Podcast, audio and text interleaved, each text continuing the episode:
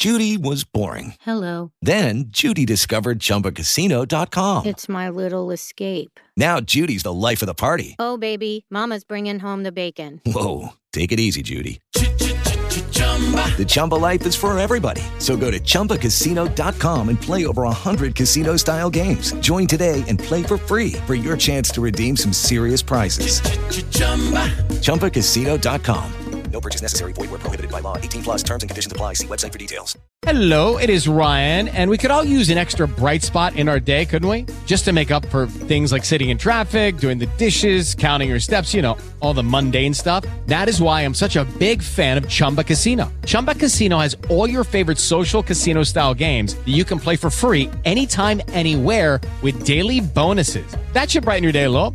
Actually, a lot. So sign up now at chumbacasino.com. That's chumbacasino.com. No purchase necessary. Group. Void where prohibited by law. See terms and conditions. 18 plus.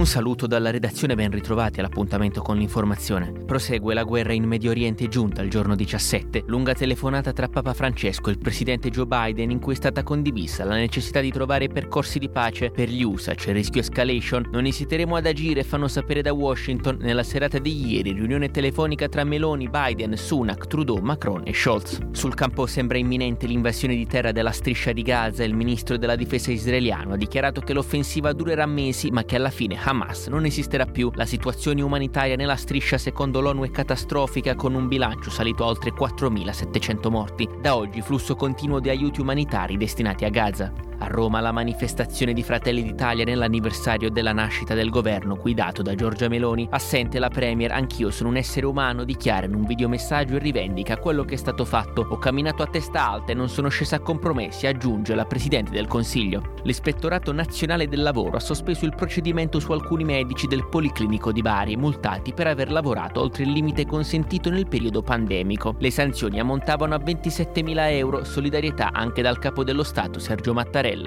Morte cerebrale per la sedicenne iraniana Armita Garavan. La ragazza fu aggredita lo scorso primo ottobre dalla polizia morale per essersi tolte il velo sulla metro a Teheran. L'Iran teme manifestazioni come già successo con le proteste di piazza scoppiate dopo la morte di Masha Amini. La Juventus si aggiudica il big match della nona giornata di Serie A battendo 1-0 il Milan a San Siro. A decidere la sfida il gol nella ripresa di Locatelli. In classifica la squadra di Allegri sale a quota 20 punti a una sola lunghezza dagli uomini di Pioli. Successi casalinghi per Roma e Atalanta, vince anche il Bologna sul Frosinone, pari tra Salernitana e Cagliari. Il turno si chiude oggi con Udinese Lecce e Fiorentina Empoli.